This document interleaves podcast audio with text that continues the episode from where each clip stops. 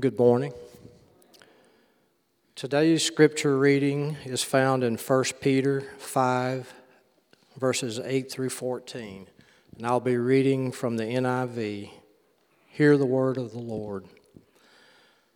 Be alert and of sober mind. Your enemy, the devil, prowls around like a roaring lion looking for someone to devour.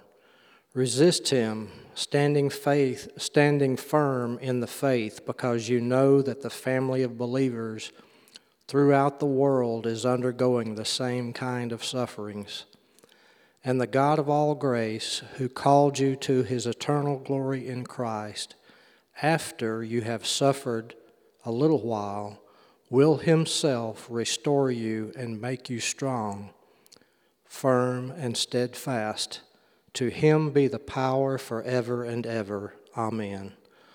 With the help of Silas, whom I regard as a faithful brother, I have written to you briefly, encouraging you and testifying that this is the true grace of God.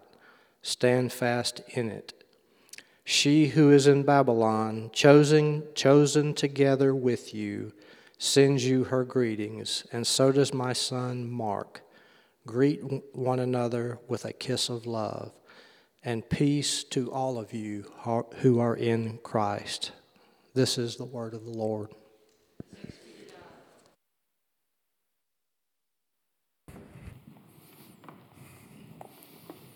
Amen. Thank you, Joe. Thank you music team for leading us. Allison, thank you for those songs. Good morning, Trinity Church. So good to see you here this morning. I'm Pastor Jeff Gangle, and uh, sounds like quite an echo. Is that just me, or we're getting we're working on that? Okay. Um, coming to you from inside the cave this morning. So glad you're here. I, I, hope you were really paying attention as we sang those songs. Beautiful songs, but also amazing words, and so fitting for this, our last uh, message in the book of First Peter. We started with our theme song, right? We've sung that a number of times through this, that uh, this, um, uh, this promise of God, Jesus Christ, our living hope. And then moving right into Jesus as our cornerstone, our rock, our foundation, and then knowing and saying the promise that He has hold of us. He will hold us fast. And uh, just great promises throughout that. And you saw them, if, hopefully, the thing that tied them all through, every, I think every song mentioned the grace of God that carries us through. So let's uh, pause for a minute. Let's uh, go to the Lord one more time in prayer. Make sure our hearts are ready to receive what He has for us today. Let's pray. Our Lord God, we thank you for this time together. Thank you for bringing us together in worship. Thank you for the beauty of this day that you've created for us. and we thank you for your word, where you have very specifically revealed yourself to us and maintained, kept that revelation firm and solid, protected throughout the years, throughout the centuries to bring it to us today. And so, Lord, I pray that we would never take that for granted, that we have your precious words to go to when we want to know about uh, life and history and eternity and, and about you and what you've done for mankind in this world, your work, your plan of salvation, all of it. You've revealed it to us in your word. So thank you for that this morning. And as we come to your word, we ask that you would then speak to us in very personal ways that as only you can do. Lord, I pray for my words, help me to accurately, rightly communicate what you have for us. But ultimately, Lord, it's, it must be your living spirit and your living word that works to personalize and, and speak that message to us, to our hearts, and call us out to respond to you. So, Lord, this morning, whether we need encouragement from you, whether we need a warning about something, whether we need just tender care and comfort from you, whatever, Lord, we ask that you would speak that, give that to us as we come to you today, and that we in turn would give you the worship that you alone deserve. So, Lord, receive our worship as we come to your word right now. In Jesus' name we pray this. Amen. This past week, Beth and I were watching one of these nature shows on television, and um, we don't watch a lot of this, but just happened to come on this one. They had a scene, that you've probably seen something like this, where there was a pack of lions that were attacking a herd of rhinos. Now, that's a, that's a pretty good um, fight between the two. They both have their own ways. And, and, but it really wasn't the lions coming after an entire herd of rhinos. There was one baby rhino that had strayed from the herd, and that's who they found. And so, just one shot of this a picture of this, this lion attacking this baby rhino. And the baby rhino, of course, knew it was in trouble. It's trying to make its way back to the herd, but it was too far away. And even a, a baby rhino has pretty, a pretty tough hide, and it can resist a lot. But eventually, if those lions were getting at it and sinking their teeth in, this baby rhino was not going to last long. So it's, it's pulling its way along, trying to get back to the herd, making all kinds of noise while the lions are attacking. And finally, the herd sees, they get close enough to the herd, some, somewhat, I was going to say someone in the herd. I don't know. You call rhinos a someone? I don't know. But they heard the noise or saw this, and so the whole pack of these other larger rhinos moved toward the baby and began defending it. You couldn't even tell which one were the parents. It didn't matter. It was the herd that came. And with their tusks, you know, they began to fend off the lions and they created a circle. They put the baby right in the middle of them and kept their horns to the outside until the lions finally gave up. They, they didn't have a chance anymore once the herd had come around that baby. Those older rhinos had learned how to defend themselves from these predators. And as we come to this last section, in, in 1 Peter. We're wrapping up the study of this book that we've been in the last few months. Peter gives us really a serious warning about our prowling enemy, the devil, the lion, the roaring lion, as Peter calls him here, who would love to separate us from the herd and take us down. And so Peter brings this warning, but at the same time, he reiterates his theme that's been there throughout the book this theme of living hope. And he reminds us of what we have in Christ. He reminds us that the God of all grace has our back. That even when we go through times of suffering, even when we get attacked by the enemy, God is there and we can stand firm in our faith in Him, and He will give us the strength to stand firm. And so, in this last part of the letter, I would just encourage you to hear this today. I think it's so important for us first, to recognize the enemy's tactics, we need to know what the enemy does to pull us down. But then we also need to know that we can trust God's grace to keep us standing, to get us through, His ability to help us in those difficult times, and, and to make us stronger in those times. So I invite you to take your Bible, please. If you have your Bible hard copy, it's 1 Peter chapter 5, near the end of the New Testament. If you have your phone or electronic device, you can pull it up there follow along as we go through this, and we'll put some other parallel verses on the screen as we go through as well. It really just two points this morning, and they're how to points today. First, how to resist a roaring lion, the enemy, the devil. And then, second, how to be restored by God's grace. Here's the first how to resist a roaring lion. Verse 8. Look again at how Peter says this Be alert and of sober, sober mind. Your enemy, the devil, prowls around like a roaring lion looking for someone to devour. Just very picturesque terms. So, about five years ago, I went on a mission trip to Tanzania and had the opportunity to do something very different. Usually, I've only seen this on shows on, the, on television, but Tanzania is known for its wildlife parks, these these uh, safari parks. And one of the days on that mission trip, we were able to go out to one of these parks and go through it. And I was so excited about this, really anticipating it. But we didn't go in one of these safari jeeps like you usually see in the, the specials on television, you know, where you're standing up in this jeep and, and you have the guides and, and, and they're kind of your protectors and you're, you're up above everything and able to look out over the Serengeti. No, we were in a friend's old used SUV.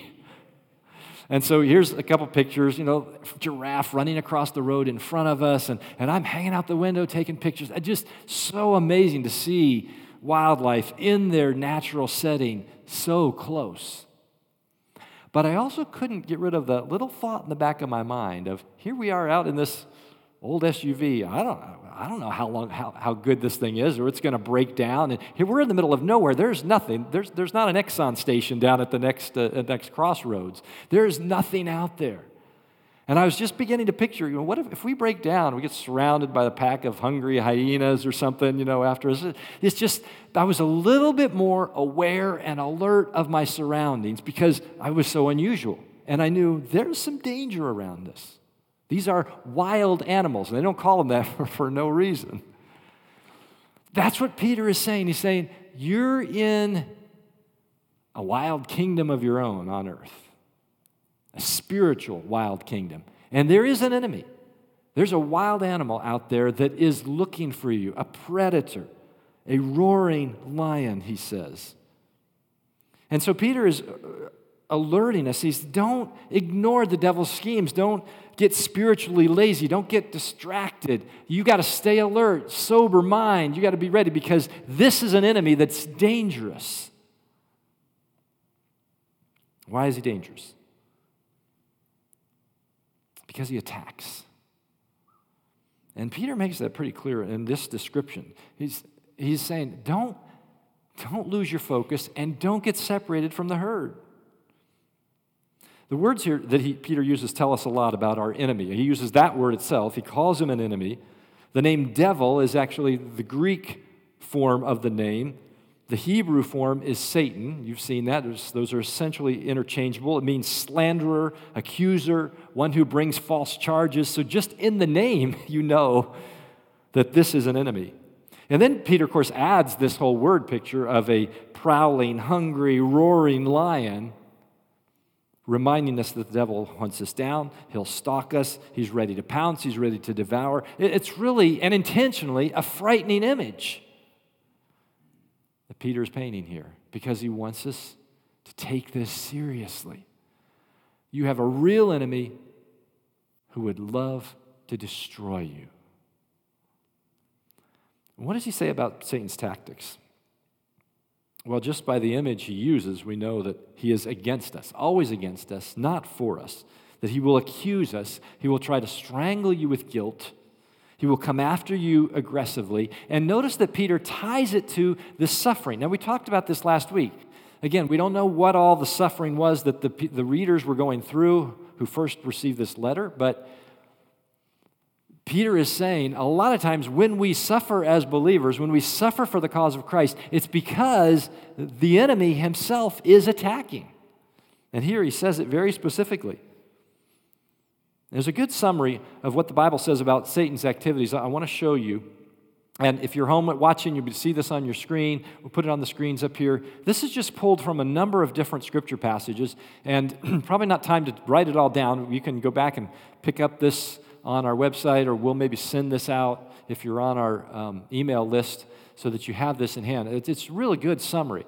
Here's what Satan does. Here's his activities according to, to the Bible seeking to provoke us to sin, ranging the world to find victims, causing some of the earth's physical illness, spiritually blinding unbelievers, shooting flaming arrows, hindering, seeking to devour, undermining the word, wanting to take advantage, transforming himself into an angel of light. In all these ways, the Bible says this is how he comes after you. You got to be aware, you got to be alert. But the Bible also says there's a limitation to this so that we won't just fear this enemy. And Peter's going to go on to tell us that too. But here's a few other places where we see that God has limited Satan's activity even on this earth. He must receive permission from God. His head has been crushed by Christ already. He can be resisted, he can be overcome, and he is overcome by the blood of the Lamb, and he cannot touch those begotten of God. so there are limitations to what he can do, but he can still attack he can still pull us down. So, this is what he tries to do.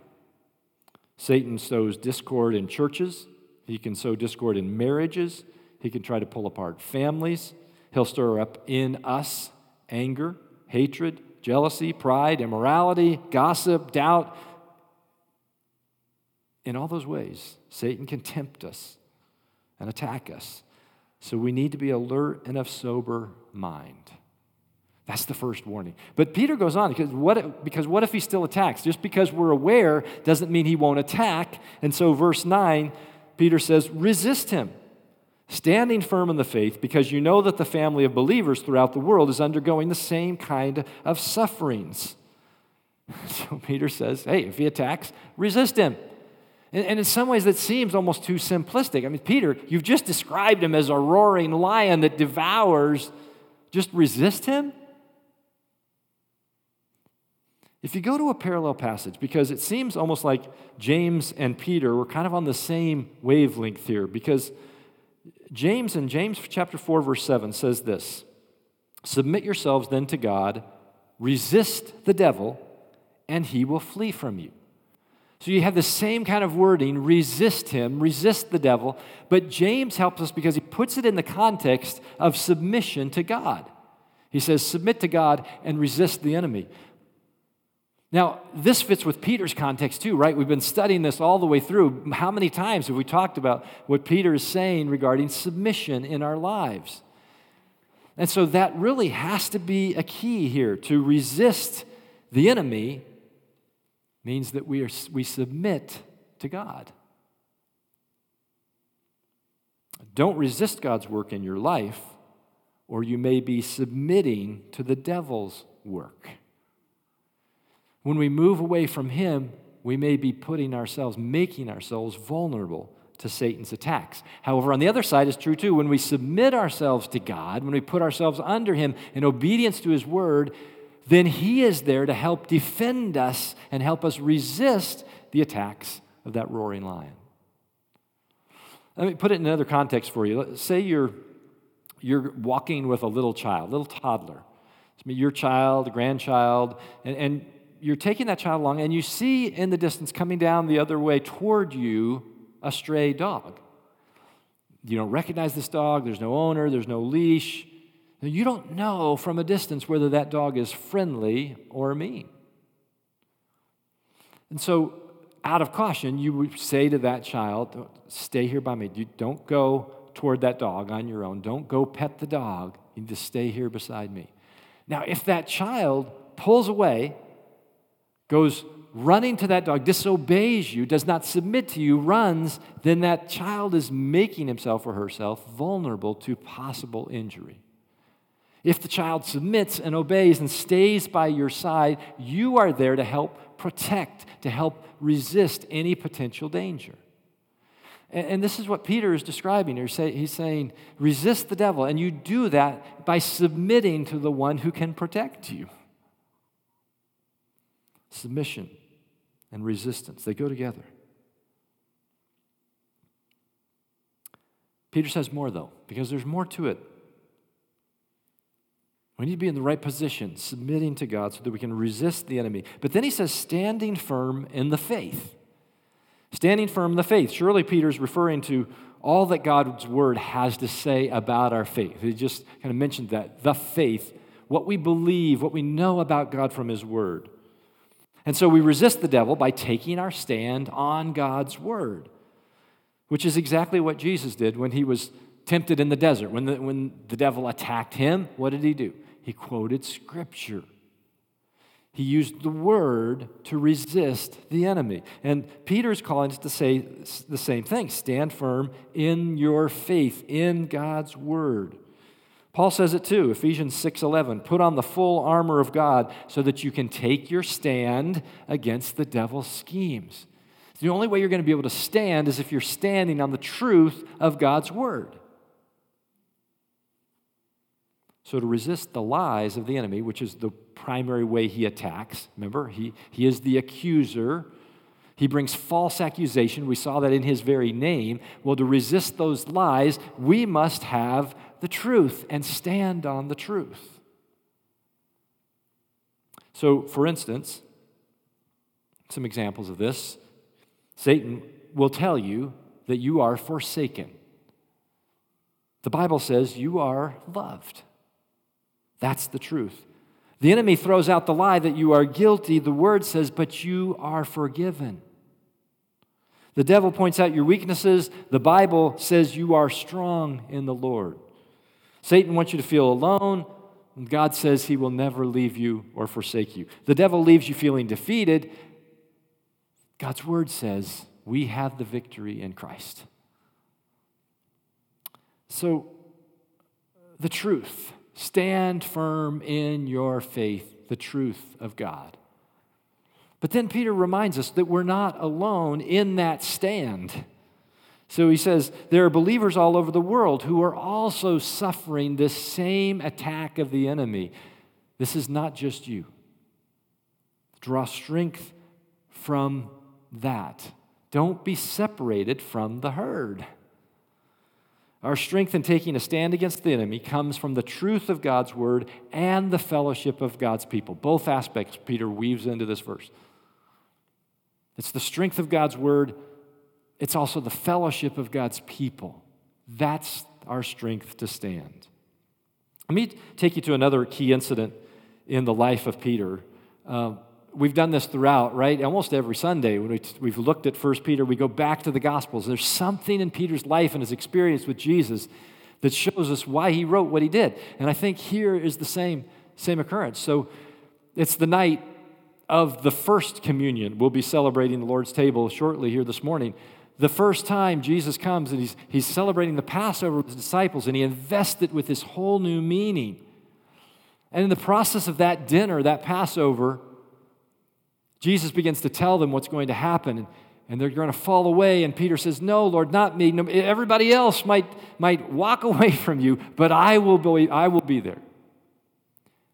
And here's what Jesus says in Luke 22, verse 31 and 32 Simon, Simon, Satan has asked to sift all of you as wheat.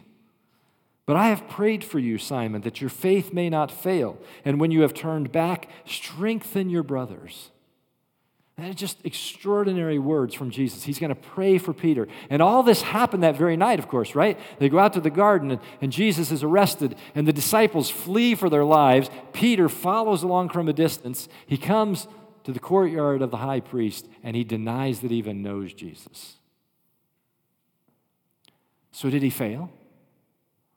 Did Peter's faith fail? Was the, the prayer that Jesus offered for Peter not effective? No, it was. It was effective. Because though Peter failed, his faith did not, because he later came back. He was sorry for his sin. He repented. He was restored by Jesus. And now, as he writes this, these words in 1 Peter, he is doing exactly what Jesus prayed would happen. He's strengthening his brothers and sisters. And he can do that. He can say this about the attacks of the enemy because it happened to him because he knows exactly how this goes, because he felt that attack personally.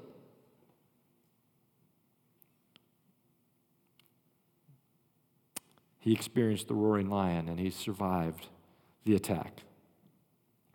He was restored.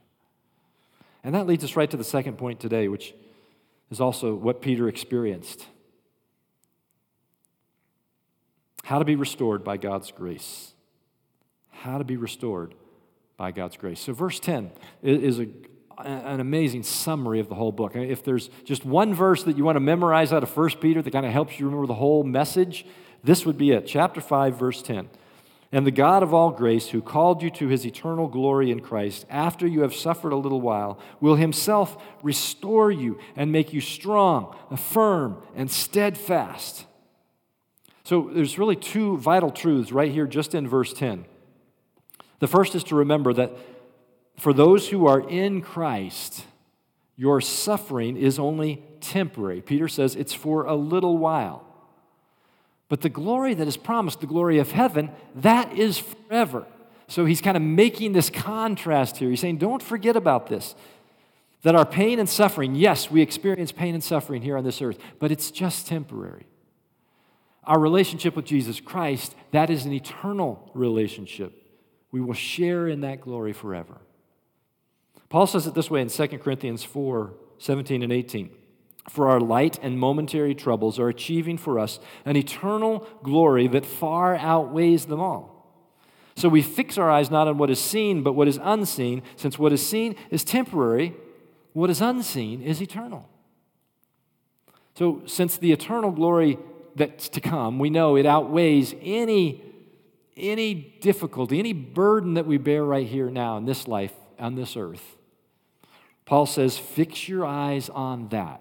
What is to come? What is unseen? What is eternal? But how do we do that? I mean, it seems like an oxymoron, right? To fix your eyes on something that cannot be seen. Let me give you an illustration of this. And I've, I think I've shared a little bit of this, but maybe to illustrate something different. So it'll sound a little familiar, but different at the same time. So when I was a teenager, uh, one of my jobs I did as, a teen, and a lot of guys do, mow lawns in our neighborhood. And this is in this is Miami, Florida, South Florida. So, uh, so hot, hard work some of those days, doing multiple lawns, and and I had a routine to kind of reward myself at the end of, of one of those kind of work days. So I would go home and get an ice cold RC cola. Anybody, anybody remember RC? You don't see it around much anymore, but this was my favorite, RC Cola. And we had a little swimming pool in the back of our yard, like most houses do in South Florida. And so I would go home, get that ice cold RC, and get in the swimming pool and just kind of lay back in the cool water and drink my RC. That was my reward. But while I was out mowing, I couldn't see the RC Cola or the pool. I couldn't see it. I could only see it in my mind's eye. I knew what was coming, I knew the plan, this was my routine. But knowing that, seeing that, waiting for that, anticipating that, is what often would help get me through the long hours of pushing the mower out in the heat. And Peter's kind of saying the same thing. He's saying, Don't forget, remember what's to come, remember what's been promised to you. That even though you may be in the heat and the struggle of life on earth, you may be going through suffering and hardship right now. But what is unseen? What is yet to come? what has been promised to you, the glory of heaven. Fix your eyes on that. Don't forget about that. God's promised us a home where there will be no more crying, no more pain, no more sin, no more death. All that we dream about. That's our promise. That's the glory that will surround us forever. So, when the suffering and troubles of this world weigh heavy on you, this is what Peter is saying remember the eternal glory God has promised you. Always go back to that. Read it in Scripture. Go back to those promises. Remind yourself of that. Pray for that. When the burden is heavy, see what is unseen. But again, Peter is asking for more. He's pushing us to do more, not just close your eyes and imagine a better future, okay? Uh, you, you, could misunderstand that. If you just stop right there, okay, when things get bad, just close my eyes, just imagine heaven, and that'll get me through. That's not all he's saying. We do need to remember that. But he's also saying there is hope and purpose in our suffering here and now. So there's both sides of this. There's both of these principles in this particular verse, in verse 10. So earthly suffering is temporary, but also there's a purpose in our suffering right here and now, something to learn from it. Notice how Peter refers to God in verse 10. He says, he calls him the God of all grace. So we serve a God who is constantly showing us undeserved favor, who is giving us what we do not deserve. And we need to hold on to that title. Maybe we need to use that more often in our prayers and our discussion about God. The God of all grace, that's who He is. The God of all grace, that's who we serve. So, how does he show the grace? Well, Peter says that even, even in our suffering, God is at work to accomplish his purposes. He's got a plan. And, and notice how personal this is. Uh, I love the way Peter describes this. And the God of all grace will himself. Peter's saying, God's not farming this off to somebody else. He will himself minister to you, help you, encourage you, he will be involved in your life directly, personally. What does he do? Here's where he goes on. Peter says, He will himself restore you. He will restore you. And this is such a rich word. So notice what this what's what all is involved in this word that Peter uses. The word literally means to make complete or to put in order. But it was used in, in a number of different settings. So, like for in a, in a medical kind of setting, to, to set a broken bone. That's how this word would be used, to restore it. Or to mend a fishing net. You're going to restore that net, put it back together. So when you go through a difficult time, Peter is saying, for God's sake, you're suffering because of your faith. God will mend you, He will put things right, He will restore. That suffering that you're going through will actually end up equipping you, better preparing you, restoring you so that you can be even more effective for God's purposes. I mean, that, that's a beautiful thought. And I, I, have to think, since Peter, we know Peter was a fisherman, right? So he had to have that sense, that use of the word in his mind as he uses it here. So I, I picture Peter like this. You know, he's got his fishing net, he pulls it, out, pulls the fish out, and and maybe maybe often had to go back in and weave in some other rope and line and, and fix the holes uh, from each time being out fishing. He was constantly restoring, mending his nets so that they would be effective in their use. And Peter's saying, that's what God does for us, even in our trials. That God has us in his gracious hands, carefully, gently weaving those strands of rope together in our lives so that we come out stronger, more useful to him in the end. Which is exactly what Peter says next the end of this verse God will make you strong, firm, and steadfast. Three great words here strong, firm, and steadfast. It's not where you expect to land after suffering and struggle, right? But that's exactly where we land when God is at work in it. He will make you strong, firm, and steadfast. Strong to endure whatever the trial is, steadfast and sure on a firm foundation when you come out of it. But to do that, for that to happen, we need to let God restore us so that we will grow stronger. We have to trust Him in that work that He wants to do in the middle of the struggle.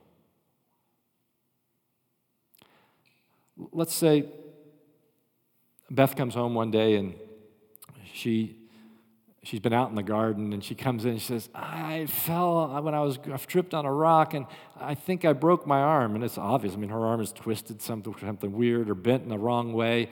And I said, Well, let's, we gotta, let's get you to the hospital. Let's get you to the emergency room, the doctor, something. We need to get, no, no, no, no. It's okay. Don't worry about it. I'm going to be fine. Are you feeling the pain? Yeah. And if we didn't do something about it, if you don't set a broken bone, it might eventually stop hurting. It might heal, but it will heal wrong. It will heal out of place. It, the arm will be misshaped. It will be weak. It won't be as useful.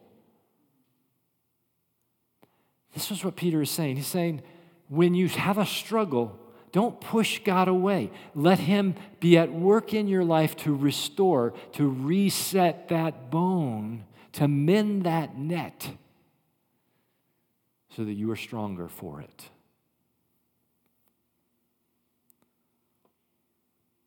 Such a great lesson.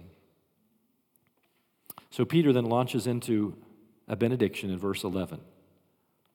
And this time he's really coming to the end of the book. Not quite, but almost. This is about the third benediction he's given in the book.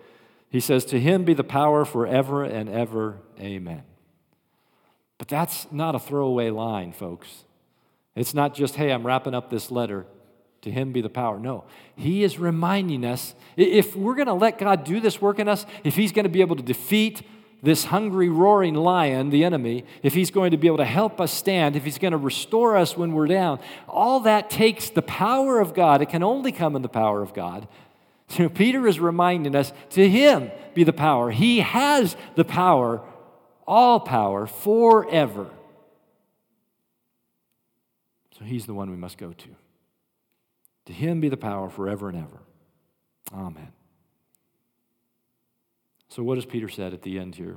We have an enemy who attacks, he persecutes the flock of God, but in God's strength, we can resist him and we can be assured that God can and will restore us as we put our faith in Him, as we trust Him. And one day He will completely, forever defeat that enemy, and we will be with Him in His eternal glory. That's the promise. So Peter ends his letter with some greetings, some final words. He talks about Silas, who that name should sound familiar to, a missionary partner of Paul in the book of Acts. He's helped Peter with this letter. Maybe he wrote some of it. Maybe Peter takes the pen from him at the end here and writes these personal greetings himself. Paul often did the same thing. Maybe, maybe Silas delivered the letter. These were maybe some of the same areas that he'd been in before in Asia Minor. And Peter then goes on to send greetings from she who is in Babylon. Who's that? Peter have a friend, a relative, somebody in Babylon that's, that's there? No, no, This, is, this is kind of a hidden reference to the church in Rome, as best we can tell. The she is the church. Babylon was a name used in those days as we get kind of the persecution ramped up against the church, against believers.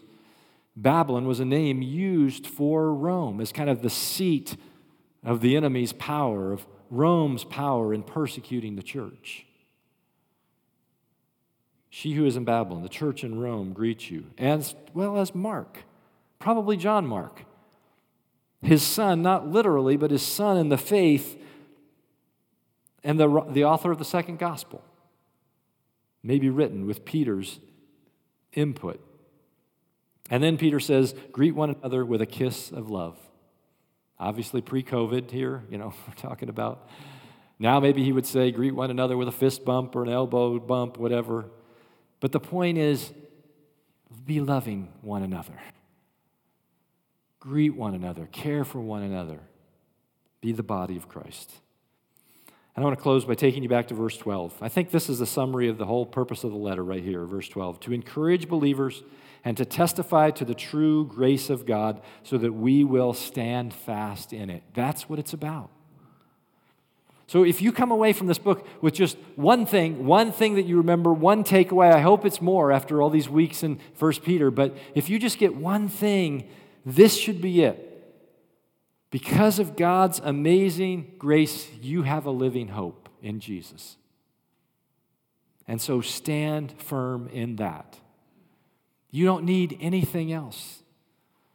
There is nothing else you need in your life. He has it all, He can provide it all.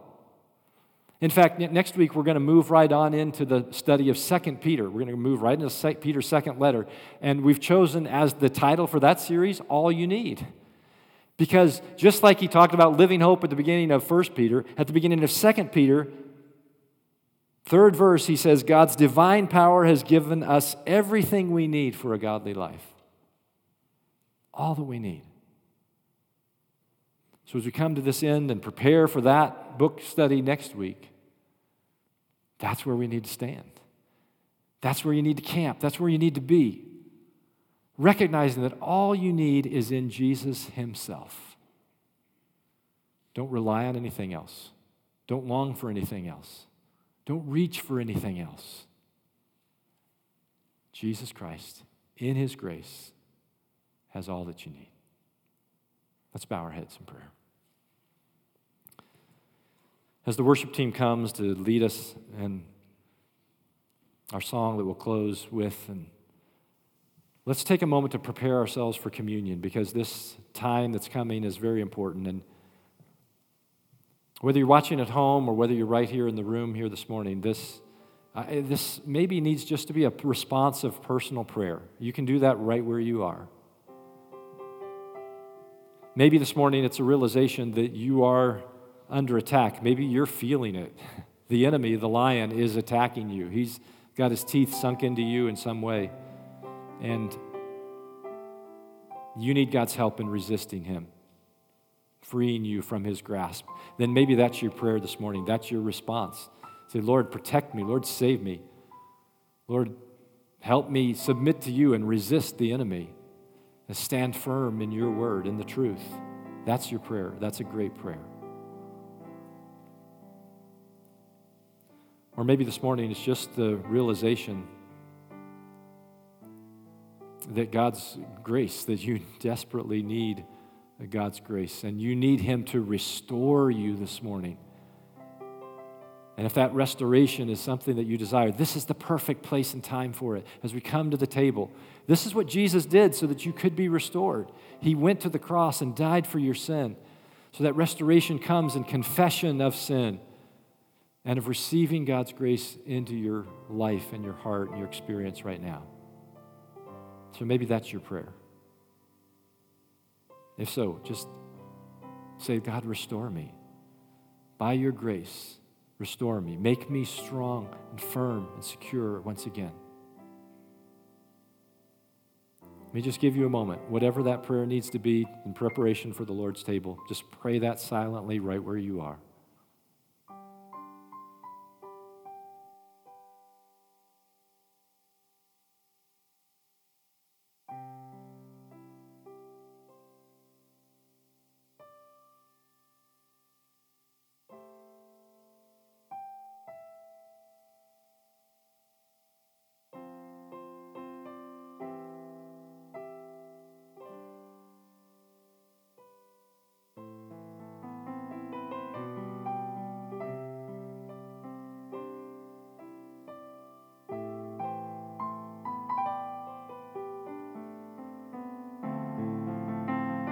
Lord Jesus, as we come to your table, it's a reminder to us to be alert and aware, to make sure we're watching, resisting the enemy's attacks, and leaning heavy on your grace and your goodness to restore us. So, Lord, we ask that you would do that work in us, forgive us of our sin, make us right, renew us, equip us, restore us this morning. Thank you for the cross. Thank you for paying the price for our sin. Thank you for making a way for us to have that promise of eternal glory. That though our suffering and our difficulties may be, may be difficult right now, maybe our struggle right now, that one day you will make all things right. Thank you for that promise. Thank you for the cross that secures that promise. Thank you for the empty tomb that secures life for us forever. And Lord, as we come to your table this morning, we come with thanksgiving, come with hearts of praise and appreciation for what you've done for us. Thank you for going to the cross and dying for our sin. Thank you for defeating the enemy and raising up your family. All this we pray in the name of Jesus, our Savior.